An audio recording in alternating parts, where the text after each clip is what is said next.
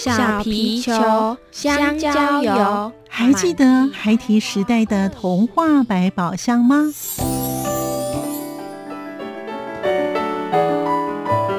我是桂文雅，世界是一本美丽的书。我是曹俊彦，从小就喜欢画画。我的人生我是王淑芬。当全世界都在下雨，泥泞不堪，全世界。我是王家珍，持续不断，好好的写。我是林世仁，创作儿童文学，让我找到自己生命中的阳光，可以探寻到生命中充满不可思议的兴奋。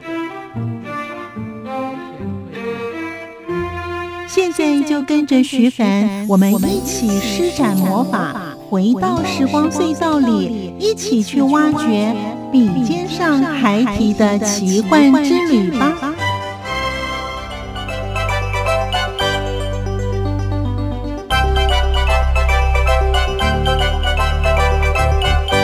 欢迎收听笔尖上还提的奇幻之旅，我是徐凡，新生代的儿童文学作家郭敬亭老师。国中毕业之后，到美国当小留学生。从美国南加大毕业之后，回国之后在台湾出版过三本的童书绘本，以及一本的成人绘本，四本的儿童图文小说。这其中也包含了丁小飞校园日记系列，以及暗号侦探社，也是他第一本的文字小说。在今天节目当中，我们就一同来了解老师的作品。他也相信童年一定要培养阅读写作作。跟画图的习惯，让小朋友有想象力，长大以后才更有创造力，将一般人认为不可能的事情，就像是魔术般变成可能。在今天节目当中，我们就一起来聆听静婷老师的创作故事，欢迎收听作家私房话。其实你在人生当中，你是会碰到很多困难，跟很多令令你很难过或心碎的事情。可是，呃，里面就有一句话说：“时间到了，乌云就会离开，那你就会看到后面的光。你的痛苦呢，就跟这片乌云一样，背后其实还是有很多美好的事情。就是其实你在人生当中碰到很多挫折或者很伤心，你也没有办法改变的时候，希望呢，你可以看看。”哎，天上的云虽然是有乌云，可是它旁边的那些光，有一天那个乌云走了，你就会看到那个光，所以一定会有美好的事情会出现，一定要有盼望。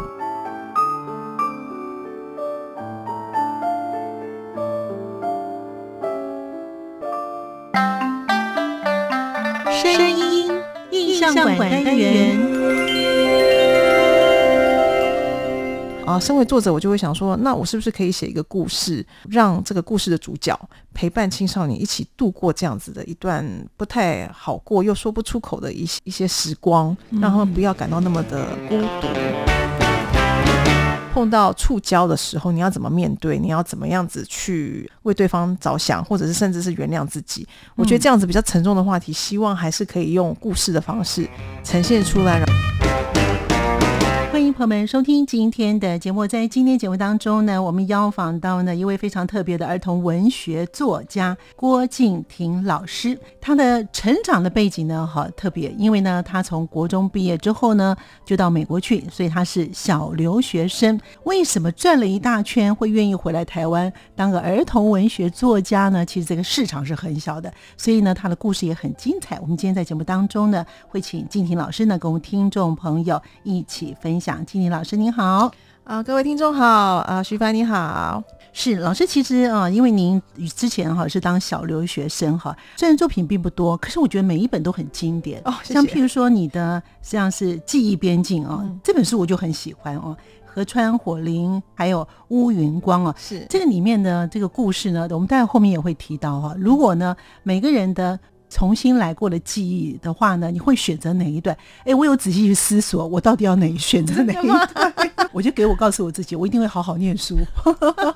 那很好，好。所以呢，老师，你可以跟我们听众朋友分享一下哦，就是呢，你回来台湾之后，你在南加大毕业之后回来台湾，那你是在台湾的非营利组织当中工作，期间呢，你有画画，你有写作。那可不可以聊一聊你为什么决定回来台湾呢？其实，在美国的童书或是绘本的市场会比台湾来的大哦。是，那你在开始美国就开始创作了吗？老师？哦，是这样。刚开始会回来台湾，其实最大原因还是因为我爸妈都还在台湾。嗯，那那时候觉得说，呃，我跟我姐姐都在美国，那总是要有一个人要回来陪陪爸爸妈妈。我本来就还蛮喜欢台湾的文化啦，台湾的一些呃小吃啦，都很吸引我。所以呃，因缘际会啦，我就决定跟我先生一起回来。那当时他的爸爸也就是我的公公，也刚好要。从上海回到台湾，那就是在一个很巧合的机缘下，就就大家一起就搬回来。从哎，你什么时候回来的？我是大概快四年了吧？快四年啊！快四年，三年，快四年。回回来才四年啊！可是我之前在上海待了大概六年。哦，所以你是在美国之后去了上海，对，然后从上海回来。台湾，对对对对对，嗯，呃，工作的关系，在这段期间就已经开始有写作了吗？其实我写作是大概我大学毕业没有多久，我就已经开始有尝试写，然后也有呃开始在出版这样，但是当时一直觉得那个只是一个好玩嗜好，试试看这样的一个心态。嗯，那我觉得越写下去就兴趣就越来越浓，就一发不可收拾，就一直写。下去这样，所以你现在的呃著作有三本是童书的绘本，那一本呢是成人的绘本。对，那这里面包含了像是丁小飞的校园日记的系列，这个系列总共有四册，有《时光胶囊的秘密》，还有《谁是最佳的小队长》，以及《副班长争夺战》，还有《聪明眼镜》啊。你有第一本的文字小说是《暗号侦探社》，是。哎，我觉得你的。作品很多元呢，哈，而且你的想象力是非常的丰富哦。我们来谈一下《暗号侦探社》是老师的第一本的文字小说。是，那这本书里面呢是叙述呢一个国中男孩的父母面临离婚，那男孩呢要试图去挽救这段的婚姻的历程。嗯，老师，你可以跟我们听众朋友分享一下这故事情节，你怎么想的？怎么想到这种情节呢？其实我一直都很想要写有关于。父母离婚这件事情，因为其实本身我很幸运，就是我爸妈感情都很好，然后我们一家也都都没有什么事。可是我后来在成长的过程当中，我就会回想到以前，无论小学、国中到高中也好，呃，现在回想起来，我都发现说，哎，其实那段时间身边有一些朋友，他们的父母可能是离异的，可能是发生了一些事情，但是当时在青少年的时候，呃，他们说不出口，然后我们也都不知道。只觉得好像有点怪怪，可是这种事情是到了你长大以后，你就突然发现说，哎，他们就会跟你讲说，其实那段时间我父母是离婚的啦，或者是家庭有发生一些什么事情。嗯，我就发现说，其实，在青少年那段时间，当你的父母有发生事情状况的时候，青少年是说不出来的，而是到了你长大以后，你回想会觉得说啊。其实那段时间对我影响还蛮大啊。身为作者，我就会想说，那我是不是可以写一个故事，让这个故事的主角陪伴青少年一起度过这样子的一段不太好过又说不出口的一些一些时光，让他们不要感到那么的孤独，或者是感觉上有人陪伴他们这样子，所以就写了这样的故事。你这本书呢，《正暗号侦探社》是什么时候开始写的？正式写大概那时候在上海，所以大概已经也有六七年、六年左右吧。嗯，六年之前就开始开始写，然后写完到出版到出版社都校稿成功，大概也花了大概一两年的时间这样。所以你这本书也花了一两年的时间才全部完成。对对对，可以这么说。对，哇哦，真的不容易哈。嗯，那老师现在您还在？非营利组织工作吗？其实之前已经没有了，可是非营利组织这个工作我做了还蛮久，我自己还蛮喜欢的。嗯嗯嗯，感觉跟自己的信念还蛮符合的，所以嗯，对我其实对我的写作也蛮有帮助的。怎么说呢？这个是怎么样的一个非营利组织？他其实是在做有关于呃怎么样教导医生跟护士能够多为他们的病人想，所以一个有点像一个训练的一个一个非营利组织。对，那我觉得在过程当中你会看到很多故事，很多病人的故事，或者是。譬如说，医生也好，护士也好，他们在与病人的互动之间，其实都可以反映到他们的个性，甚至有时候你可以追溯到他们的家庭等等。所以我觉得那个故事其实，哎，对于作者来讲，又是一些灵感，无无时不刻就在收集这些灵感。我没有特别主动去收集，可是当我听到一些让我可以触动我的心的时候。我就会哎脑里就开始想，哎，那是不是可以把它变成一个故事，或者把它加进去？嗯，所以脑子里面一开始就规划这些故事的结构。对对对对对，就存入我的那个档案里面。好，那我们刚才前面有提到了记忆边境，我觉得这名字取的其实也很好。嗯，那里面的后面的一个副标是河川。火灵跟乌云光了这本书呢，其实会让人家很印印象很深刻。其中里面呢有提到呢，就是呢，如果可以重来，主角呢试图要回去要弥补一些错误，有关于像是我们现在所面临的霸凌啦，哈。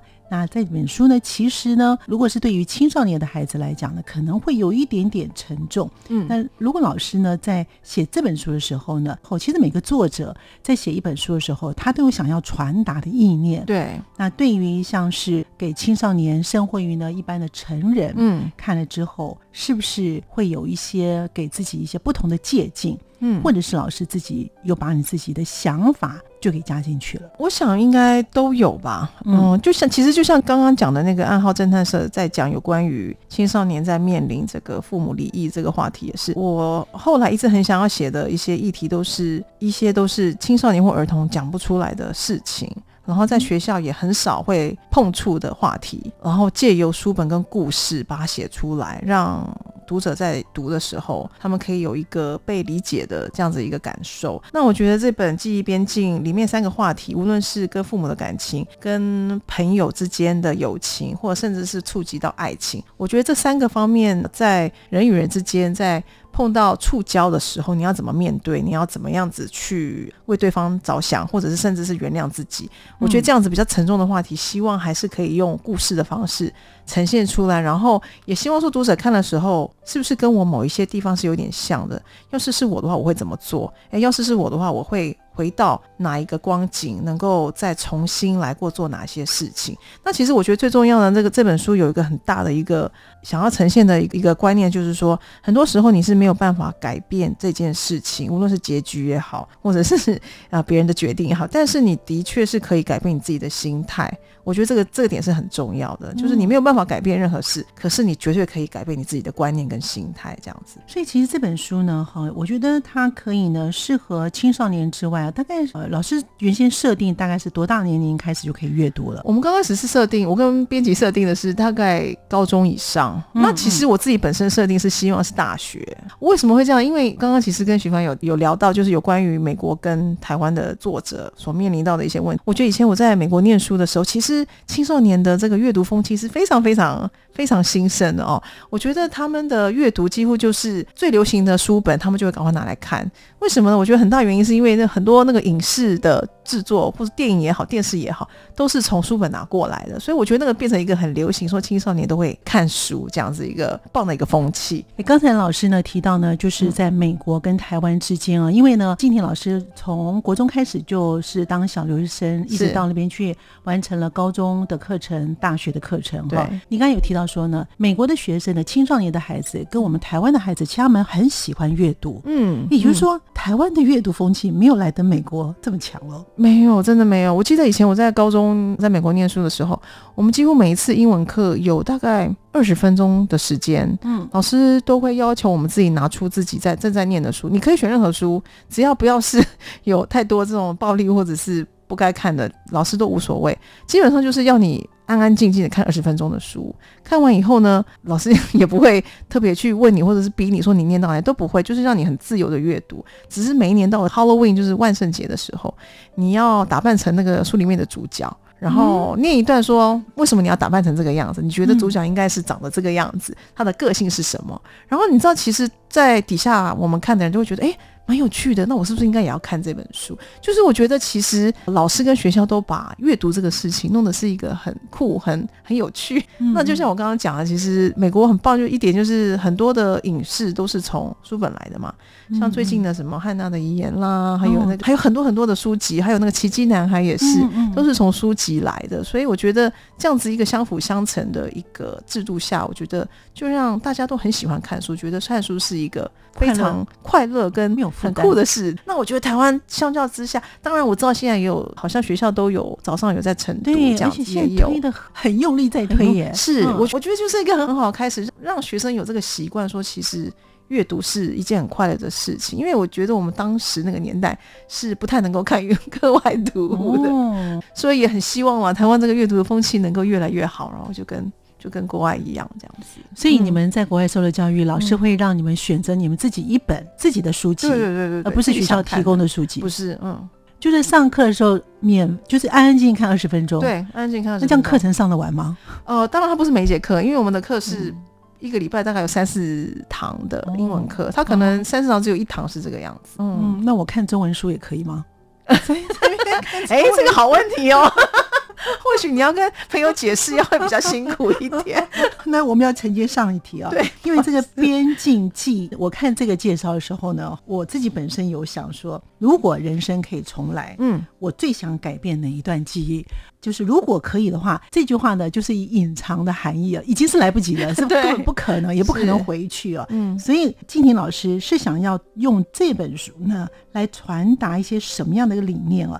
如果呢这个不存在的话，有一些对于孩子们，他们可能已经犯下了一些的错误，嗯那其实我们在成长的过程当中，或多或少我们都有犯了这个大错误、小错误啊，对或者累犯啊。对，如果是这样的话，当时静婷老师在写这本书的时候，嗯希望是青少年他们有什么样的心态？除了您刚才讲的，就是改变之外，改变这个心态之外，还没有其他的想法呢？老师，其实，在写这本书的时候，有很多想要传达的意念。我其实在这本书的后面有写到说，为什么会写这本书。刚开始是因为有有一次同学会的时候，然后其实就只有三四个人的同学会，然后有一个朋友就突然提到说：“哎、你记不记得我们当年在全班在一起霸凌一个同学？他的号码是四号，所以我们就叫他四号这样。”然后那时候我觉得，我哪有霸凌人？我这么善良的人，怎么可能？国中的时候会霸凌人？然后那个同学就说：“有啊，你有，你你也有啊。就是譬如说班上在选队伍，譬如说他选呃小组的时候，大家都没有选他，你也没有选他，那个也是一种霸凌，就是有点像是冷霸凌这样子。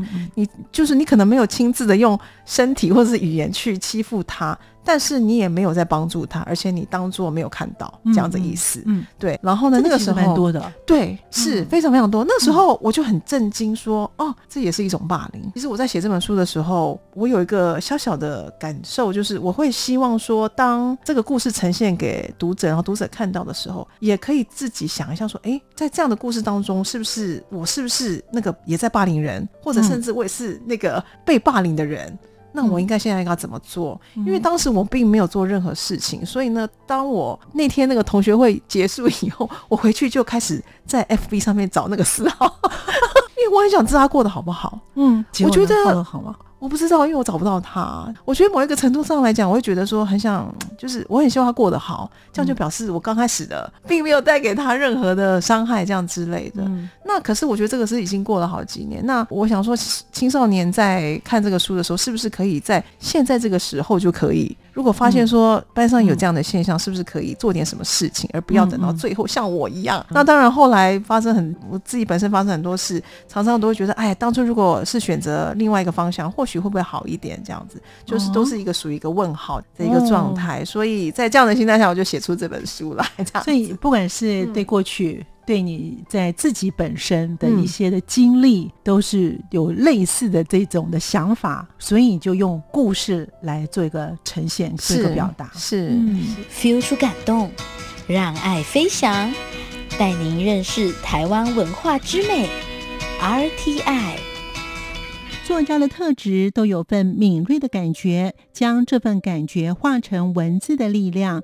儿童文学作家郭敬亭老师带领小朋友重新去探讨生死的议题，以及认识生命的核心价值与意义。就像是游戏闯关的奇幻设定当中，有融入友情、亲情、爱情的三种人际关系，同时让孩子们知道爱与陪伴的重要性。我们继续聆听静婷老师为我们述说他的创作理念。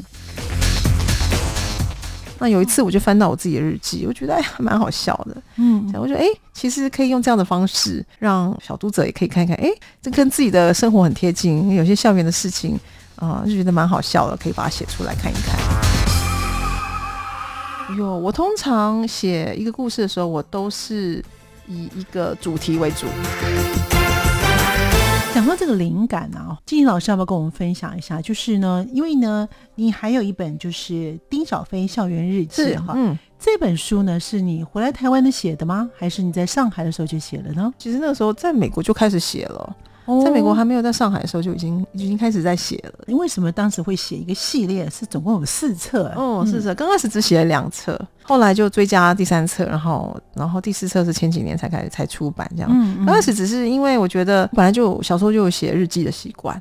那有一次我就翻到我自己的日记，我觉得哎蛮好笑的。嗯，我觉得哎其实可以用这样的方式让小读者也可以看看，哎这这跟自己的生活很贴近，有些校园的事情。啊，就觉得蛮好笑的，可以把它写出来看一看，这样子。嗯，所以你就把它写成了四册。对对对对对，嗯，好，那我也很好奇，这个聪明的眼镜是要叙述一些什么样的东西呢？其实四集每一本都有它的想要表达的一个主题。那第四集《聪明眼镜》，它在讲的是言 谎言，谎言，对谎言这件事情。就是你有时候不小心讲扯了一个谎，不小心的，但是你就必须要扯好多好多的谎来圆这个谎，这样子一个笑话跟一个故事。我们一般人总认为在美国的写作环境会比较好，虽然刚才呢静婷老师有提到是因为想陪父母，但是在那个环境是不是更适合发挥写作？同时，在美国的市场。也远比在台湾的市场好呢。我我想可能每个人不一样了。我我当时有很多留学生的小朋友，那有些就继续留在美国，嗯，有些就有回来这样，或者是甚甚至是搬到别的国家。那当时我是觉得，在美国的时候，我总是觉得我自己永远就是非主流，因为我是一个亚裔的，所以呢，我一直觉得我很想要那种我自己就是自己的国家。自己的地方，自己的家乡那种感觉，所以其实我一直都很想要回台湾，只是嗯，就是会有很多问号、不确定啊等等这样子。那后来就是很多原因之下，哎，好像就这件事情就促使一直我回来，然后加上我先生也也很喜欢台湾这样子，嗯嗯，所以我们就。就决定那回来以后，我们已经住了四年，嗯，我们都非常非常喜欢，我们都很感恩，我们觉得这个就是我们小时候的感觉，觉得很幸福。讲到其实，在国外啊，就就像刚才老师讲的，因为有一批人就会留在那边继续的发展哈，那有一些人就会回来了哈。对于你现在的写作，嗯，你认为这些的元素会在你小时候的成长的过程也有，还是你在美国的这段求学的跟呃所有的这种？接触的人际关系，嗯，你会把这两个融合在你的作品里面吗？会会会，我觉得呃，西方跟东方的故事，尤其是对青少年跟儿童来讲，我觉得一个比较大的不同是，我觉得西方的他们的话题跟他们的主题都比较贴近。小学生的生活，我觉得那相较之下，我觉得东方的这些读物感觉上还是比较在一个比较嗯，譬如说校园啦，或者是家庭这一类。可是我觉得西方他们会比较更疯狂的想法，他们都可以把它写进书里面，然后也写得很好，也很生动。我觉得，但是我觉得东方的的就比较是比较几个主题会比较固定一点，但我觉得没有什么不好，因为那个主题可能是比较符合。我们这个文化的也有可能，但是我很希望说，哎，是不是可以把西方一些好玩的？像丁小飞一样好玩的东西，比较搞笑的，甚至有一些无厘头的东西，把它带进来。嗯，因为我觉得其实真正的小学生生活 就是这个样子。对，我觉得讲到这个哈，可能因为呢，买买书本的人呢是父母，对，那父母可能会认为说呢，这个好像没有什么主题的，没有什么教育性的，我买花钱买回来给我们小朋友看，又有什么特别的意义嘛？可是这个观念其实是要打破的。是的，嗯，因为现在很多的父母呢，观念已经慢慢在改变了。台湾的孩子呢，我们都知道说想象力要好，可是呢，光靠老师是不行的。家长其实是扮演非常重要的角色，也就是呢，老师也做到了你作者的角色，里面有包含了性别、家庭、友情、爱情哦，跟怎么样跟人相处，这的确都是不管是小朋友哦，还有青少年的孩子，甚至于念高中跟大学的朋友们呢，都是非常重要的课题哦。是您对您自己的书有没有想透过您的书本？能够给这些青少年有一些建议或者是一些影响呢？我当然希望每一本书在读者看的时候，在他们的人生当中都会有一点点哎停下来啦，重新做选择这样子一个改变，我是希望有的。那我很喜欢我在记忆边境呃。河川火灵乌云光里面有一句话，那这句话其实被很多人在壁上面互相传。那这个也是其实对我来讲是一个很大的，等于是左右铭吧。嗯，就是其实你在人生当中你是会碰到很多困难跟很多令令你很难过或心碎的事情。可是呃，里面就有一句话说，时间到了乌云就会离开，那你就会看到后面的光。你的痛苦呢，就跟这片乌云一样。背后其实还是有很多美好的事情，就是其实你在人生当中碰到很多挫折或者很伤心，你也没有办法改变的时候，希望呢，你可以看看，哎，天上的云虽然是有乌云，可是它旁边的那些光，有一天那个乌云走了，你就会看到那个光，所以一定会有美好的事情会。会出现，一定要有盼望，一定要。你这本书啊，记忆边境啊，有河川火灵跟乌云光啊，嗯，为什么要设定河川火灵还有乌云光？这本书其实在讲说，有一个主角小安，他车祸以后昏迷，然后呢，昏迷的时候他就碰到三个守护者，这样就是河川火灵乌云光。那其实这三个代表的就是大自然。然后我是利用大自然的现象来告诉他们人生的道理，像譬如说河川就是河流嘛，因为这个小安本身是一个随遇而安的一个人，嗯，这样子，那他一直每次碰到什么事情，他都属于比较这种避俗，就是不想要面对的这种心态，这样。那这个河川呢，也就是这个守护者告诉他说，其实河流并不是只有很安逸的这样流动，它在很强大的时候也可以变成一个瀑布，也可以发电，所以其实你是可以成为一个瀑布的，而不是永远都是。是一个河川这样，所以那火灵跟乌云光也是一样，就是用大自然的方式来让这个主角，甚至是对读者有一些启发。作家的想象力果真是天马行空，光一个河流，你可以想到，可以想到瀑布，可以想到发电。那其实呢，静婷老师的作品呢，年龄层是比较广的，有儿童。图文小说有青少年的文学，也有成人的绘本。那当您在本身在写作的时候，你会有设想说，我现在写这本书是有这个年龄上的限制？还有呢，你决定用什么样的写作的方式或题材吗？有，我通常写一个故事的时候，我都是以一个主题为主。譬如说，如果我今天想要写友情，那友情可以是小学生，也可以国中。到高中甚至大学都可以，那我就会在想说，那这个友情我想要讲什么？要讲他们吵架呢，还是在要讲说像河川火灵乌云光一样，还是要讲说某一个人被霸凌，可是他却不知道他霸凌了他，这样要看那个深浅这样子。我刚开始绝对不会去设限，说我应该要是什么年龄层，而是我想要怎么样呈现这个故事。那有时候就随着这个故事走走走，哎，我发现说这个这个可能要深一点，就是比较大一点的年龄层看，或者说哎可以还是比较属于这种比较呃中低。年级的人看的话，我就会继续往这个方向走，这样。所以其实是看这个故事的题材跟内容。老师的作品呢，年龄层是比较广的。那写给国小的小朋友的，就是丁小飞的校园日记的系列。嗯，这个灵感呢，哈，是老师刚才有提到，说是你的日记开始哦。哎，可是你原先说你是先写两本，嗯，后来两本才是追加的。对，嗯。那这些追加的，或者是一些每个主题的灵感，嗯是你自己本身在自己小的时候的经历。有特别的，然后你把它写成故事嘛？大部分都是对每一集里面的故事，就是大概百分之六七十左右都是有可能是自己发生的事，或者是朋友发生的事情，那可能再改编一下，或者是听到的事情这样子。对对对。那你之后会想再写类似丁小飞的校园日记吗？会会我们那个跟出版社有在现在正在进行下一下一集，所以还会还会继续下去，也是日记的方式，还是后 面延伸出来？嗯，也是日记的方式，这样就是第五集。会出来这样，嗯嗯，所以它可以变成一个之后绵延不断的后面的希望。在老师的作品当中都有陪伴的元素，还有呢，就是告诉小朋友呢。不要担心，总会有人听你的话。所以这些的元素都涵盖在老师的作品里面。哦，当然是希望这样子，可是又又又希望不要用太教条的方式，让读者可以看到。所以有时候就只能用故事的这样子的一一些情节，嗯啊，希望说读者看了说，哎，可以反映到自己的生活，说，哎，我是不是自己也可以做点什么，或者说是不是应该要改变一下这样子？嗯，对，还是很希望是这样。